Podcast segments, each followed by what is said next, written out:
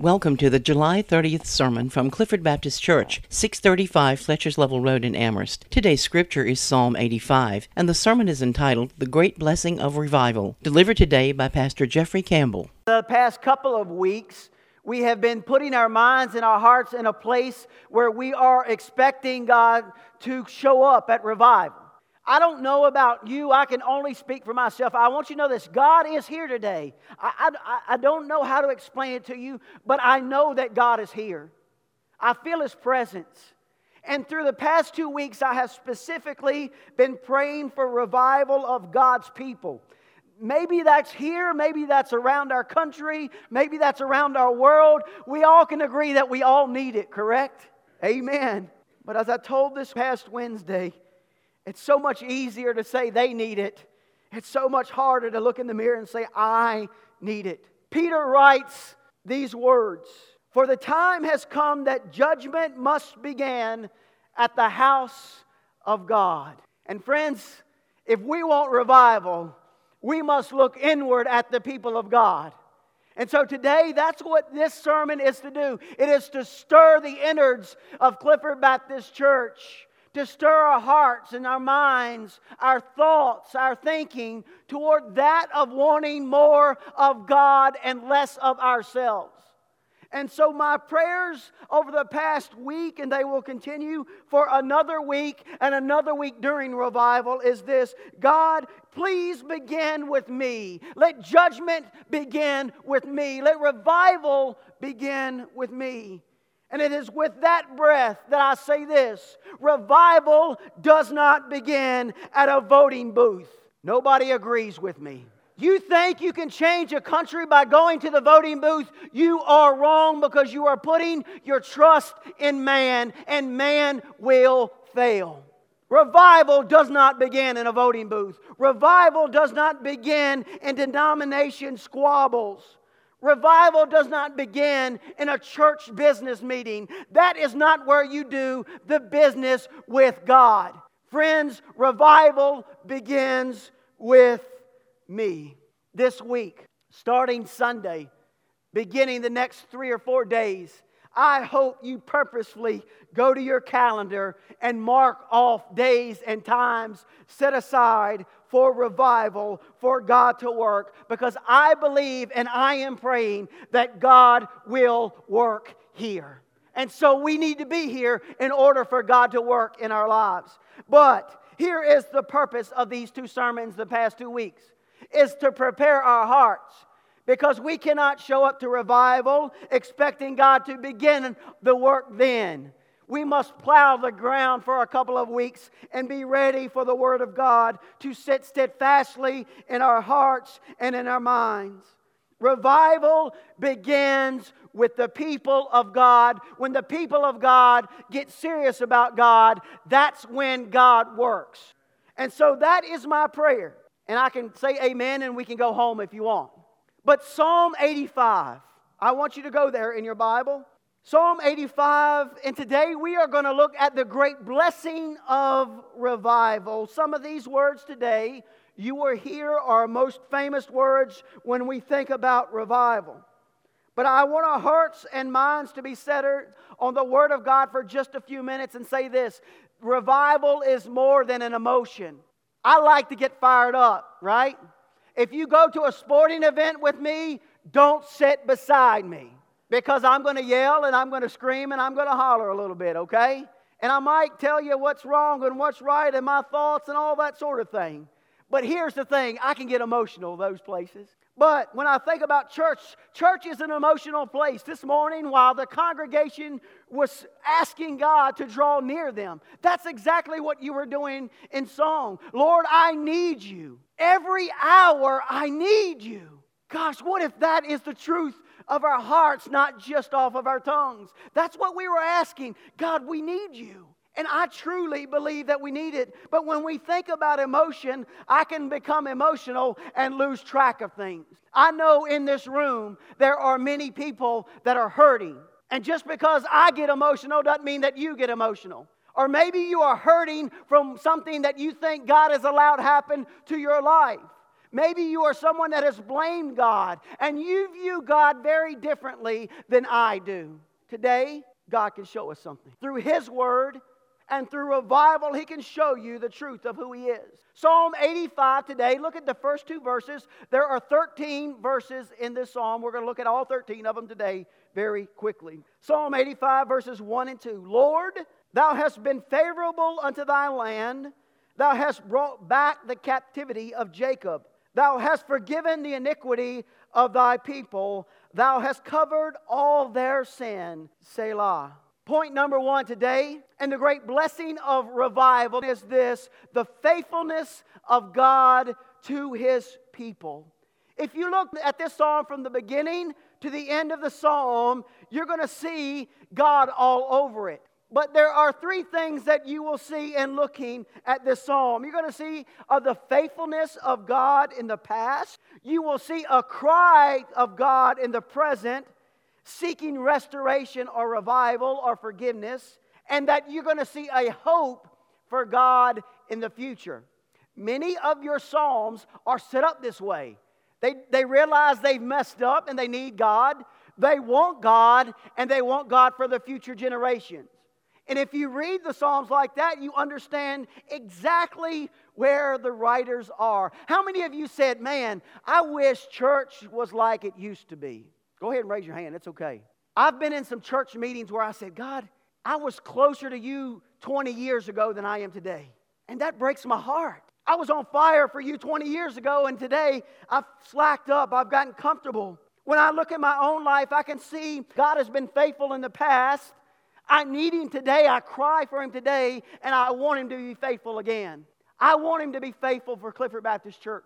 I want Him to be faithful in this generation and generations to come. I want my children and my children's children to know who Jesus Christ is.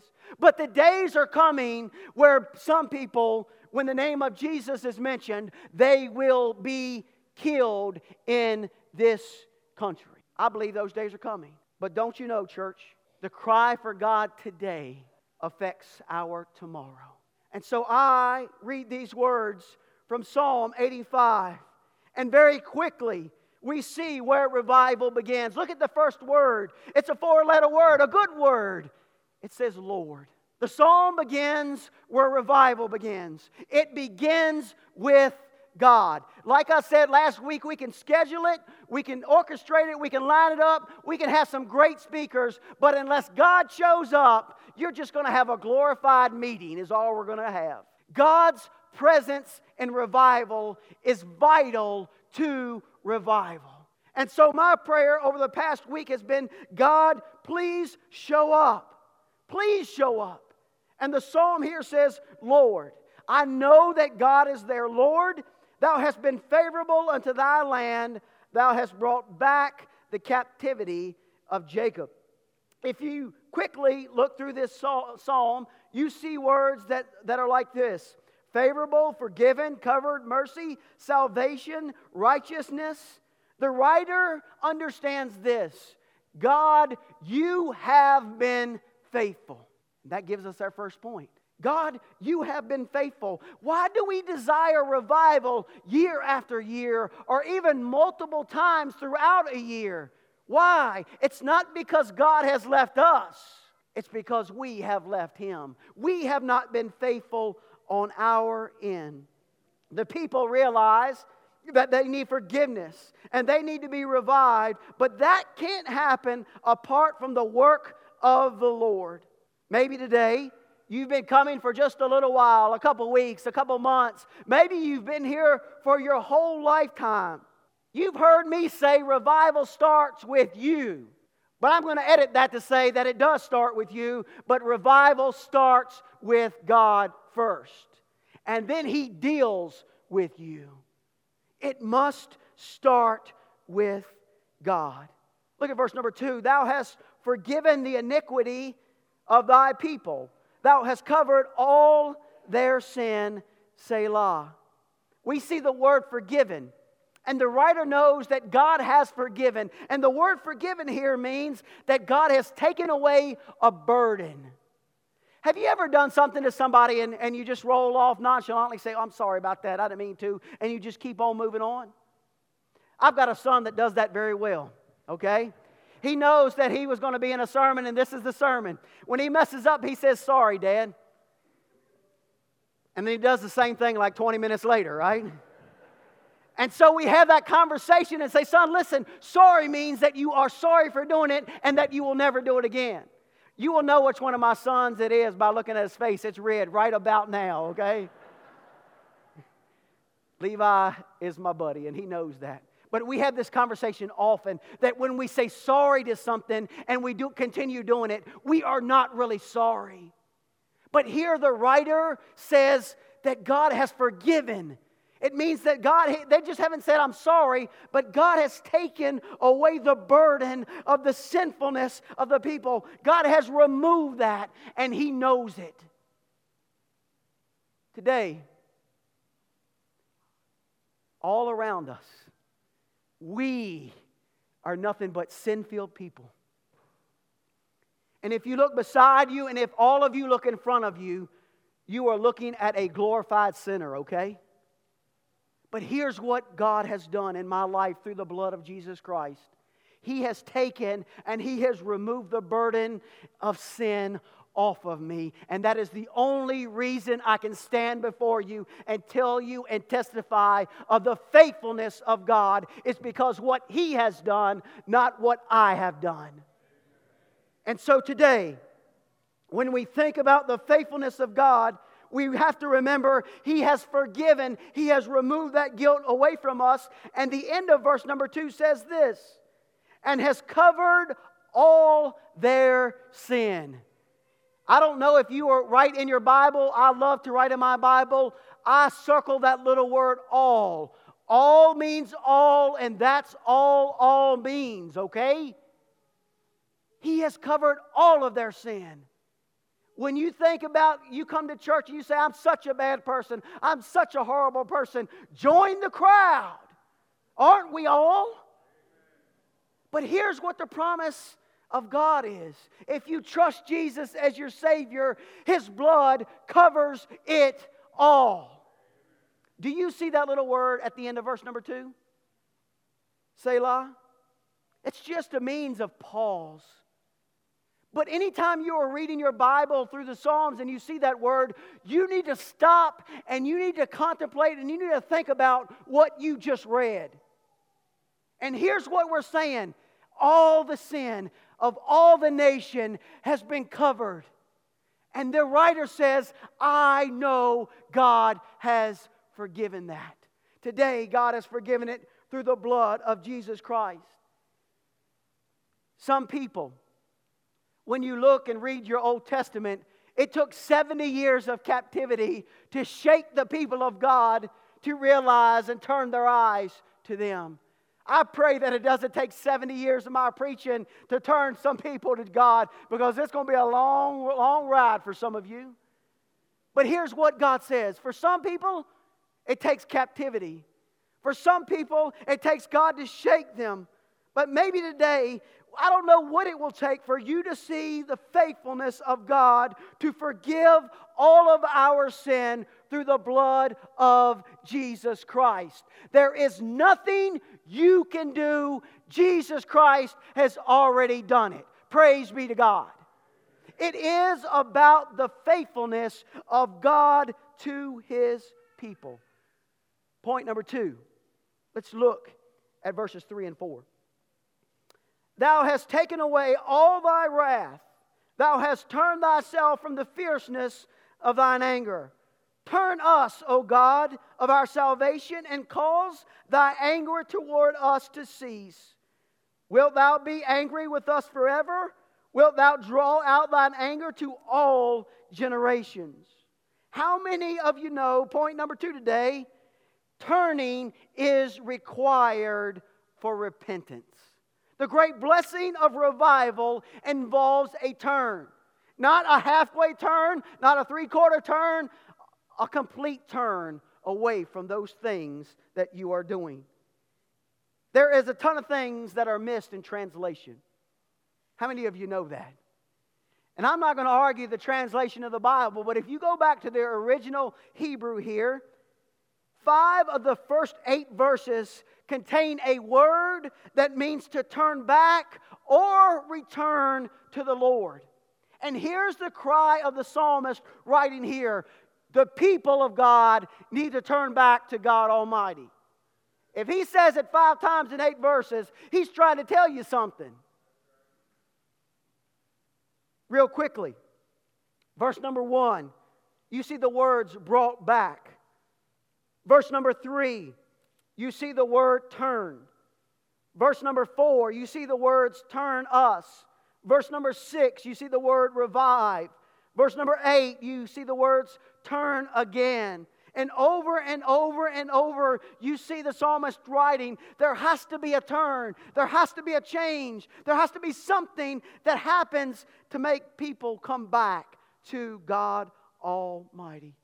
Does God today still desire His people to return to Him? Absolutely He does. What did it take for a nation? God had to put them in exile for seventy years in order to get their attention. Today, what does God have to do to you, or what does God have to do to me to get our attention, to repent and to turn to Him? Verse number four, look there real quick. It says, turn us, O God, of our salvation, and cause thy anger toward us to cease. This is a clear call for the people of God to turn, and for God to turn us back to our salvation. I'm going to give you the Jeffrey translation, okay? Here's the psalmist cry. God, please turn us back to you, O God of our salvation. Get our eyes back on you. Get our hearts back on you.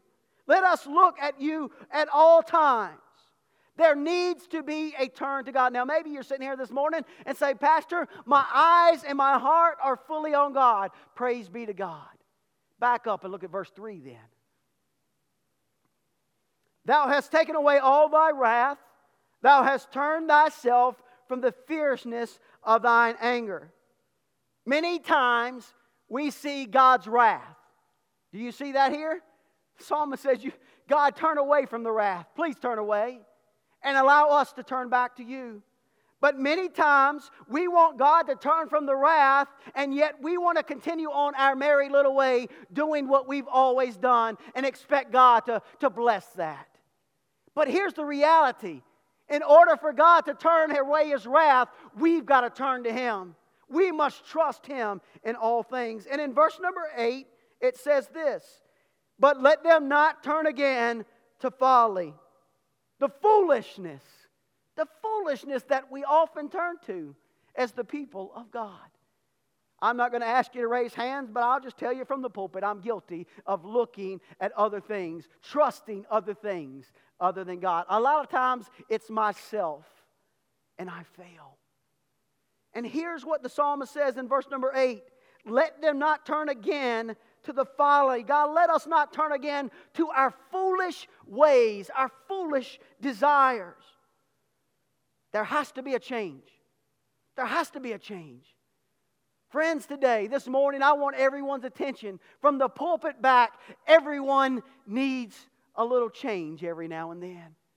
Don't get into the same old routine every Sunday morning and expect God to do the same old thing that He's always done. Get apart, pray, seek His face, get in the presence of God, and desire God to do something major in your life. I'm calling the people of God to a prayer closet like they've never been to before over the next week to prepare for God to do some amazing things. Point number two today. There has to be a turn. You can't continue on doing the things that you're doing and expect God to bless it. That is what the psalmist is telling his people. Point number three, look at verses five through nine. Will thou be angry with us forever? Will thou draw out thine anger to all generations? Will thou not revive us again, that thy people may rejoice in thee? Show us thy mercy, O Lord, and grant us thy salvation. I will hear what God the Lord will speak, For he will speak peace unto his people and to his saints, but let them not turn again to folly. Surely his salvation is nigh them that fear him, that glory may dwell in our land. Point number three, the great blessing of a revival is a desire for God to work. There are three questions mentioned in verses five and six. And these are the three questions. God, will you be angry forever? The second question, God, will your anger continue to the next generation?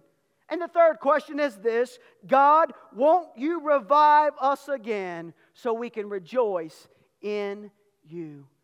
Of course, these are rhetorical questions, and as, as the writer asked these questions, these are actual prayers of the psalmist.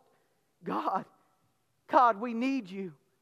We can't, we can't go through this anymore. God, won't you be angry with us? God, why are you still angry with us? And why are you, will you be angry with our children? God, won't you revive us? We're dead. We are dead. Please revive us. How many of you know that God can give life to that which death has its grip on? I'm going to say that one more time. God can give life to that which death has its grip on.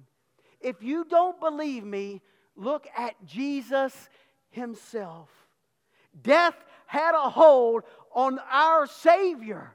He laid in the ground three days, and the devil the whole time rejoicing that Jesus Christ is done and he is dead. And yet, through his life, we see that God gave life to him.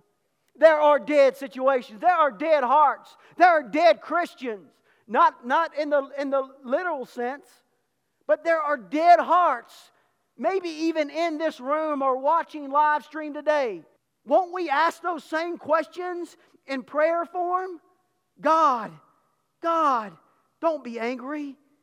God, will it continue to the next generation? God, won't you revive my heart? Today, here's the ultimate question. Do you desire God to work in your heart? Do you desire that for your family?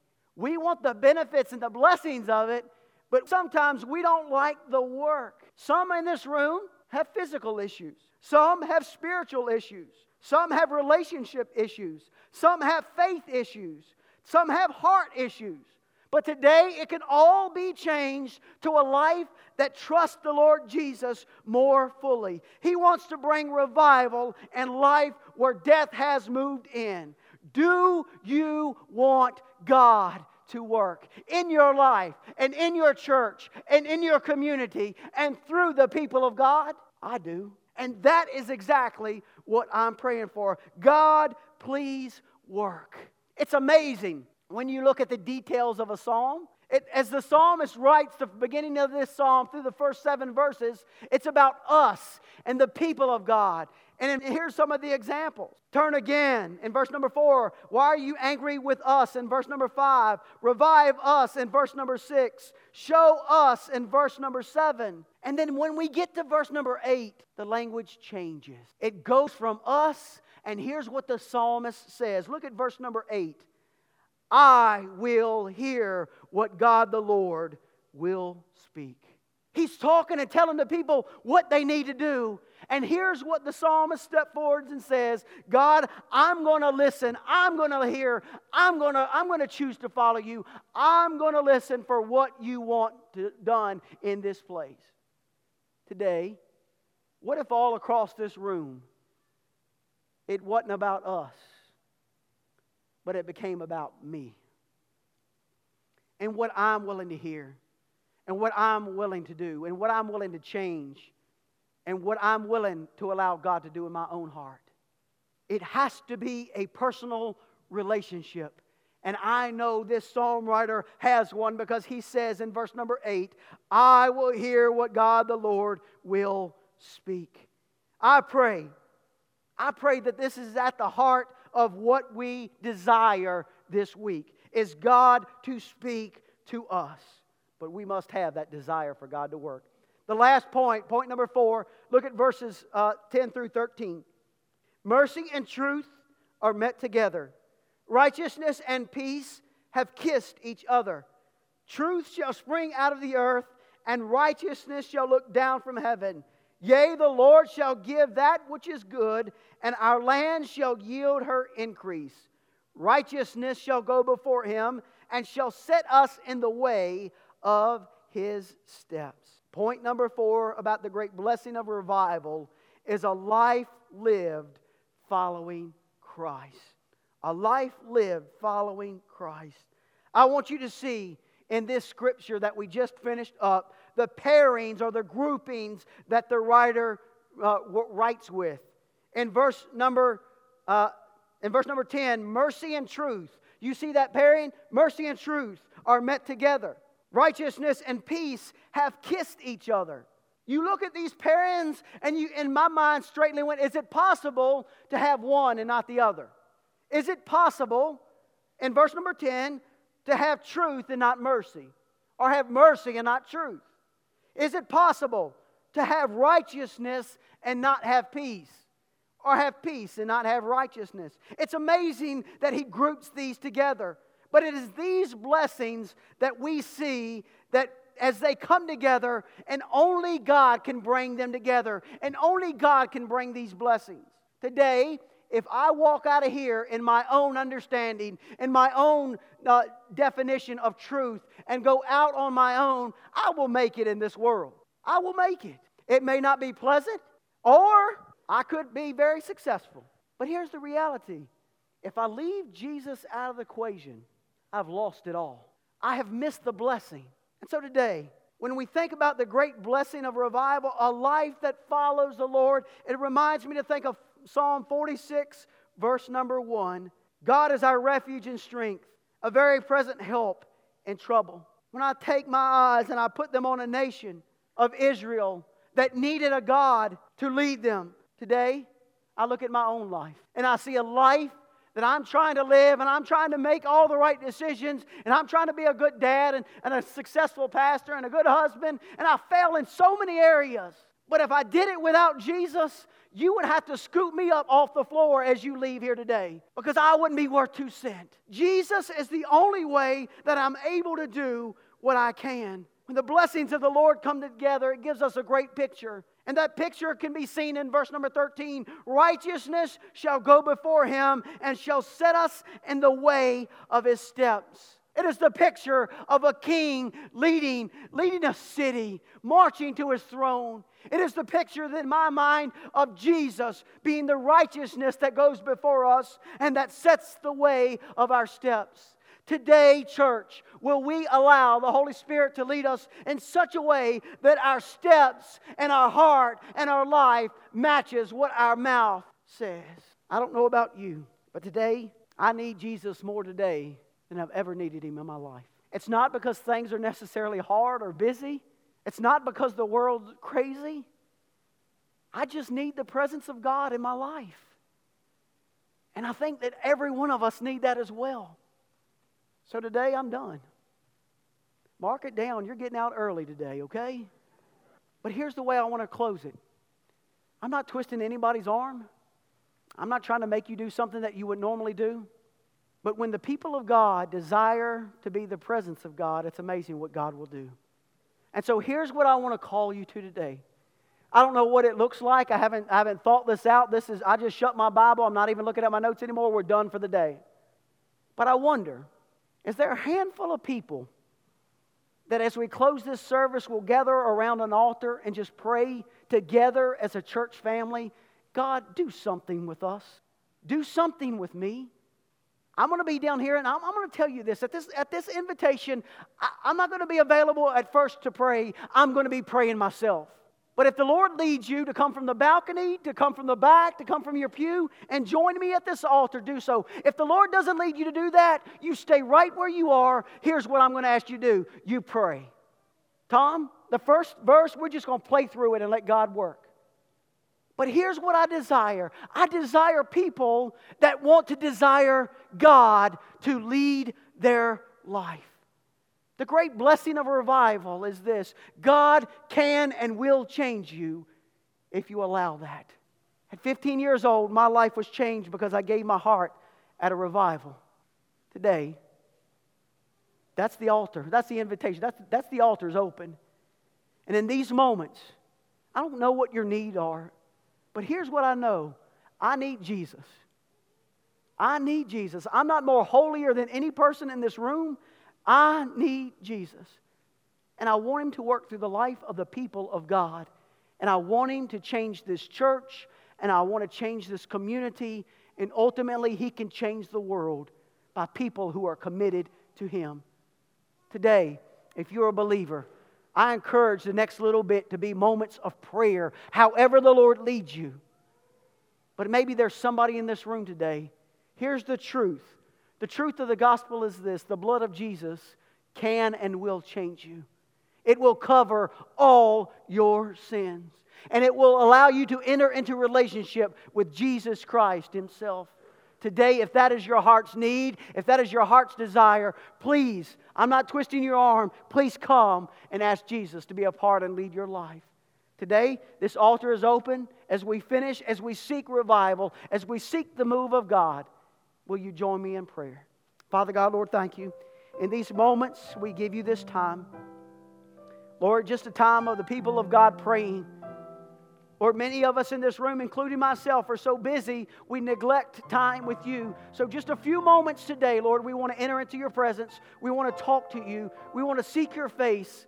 We want to plow the ground of our hearts, of our church, of our community. We want to pray on behalf of all of these for You to work through our revival service in the coming week. God, thank You for what You're going to do. Thank You that You're going to do the work. It's not us. It's just us being dependent upon a holy God to do the work that He needs to do. Lord, thank You for Your Son, Jesus. And today, if there's somebody in this room that needs Him as Savior, God, I pray, Lord, that You will bring that one heart to You today. That one life will be changed if they submit their life to You and believe on Your name. Thank You, Lord, that You will change lives today in this room, and You will change lives through a week of revival if we simply choose to trust You. Lord, thank You.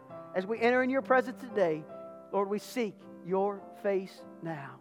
In Jesus' name. Clifford Baptist Church invites you to join us for worship every Sunday morning at eleven a.m. For more information about our church, please call our church office at four three four, nine four six, zero five five five.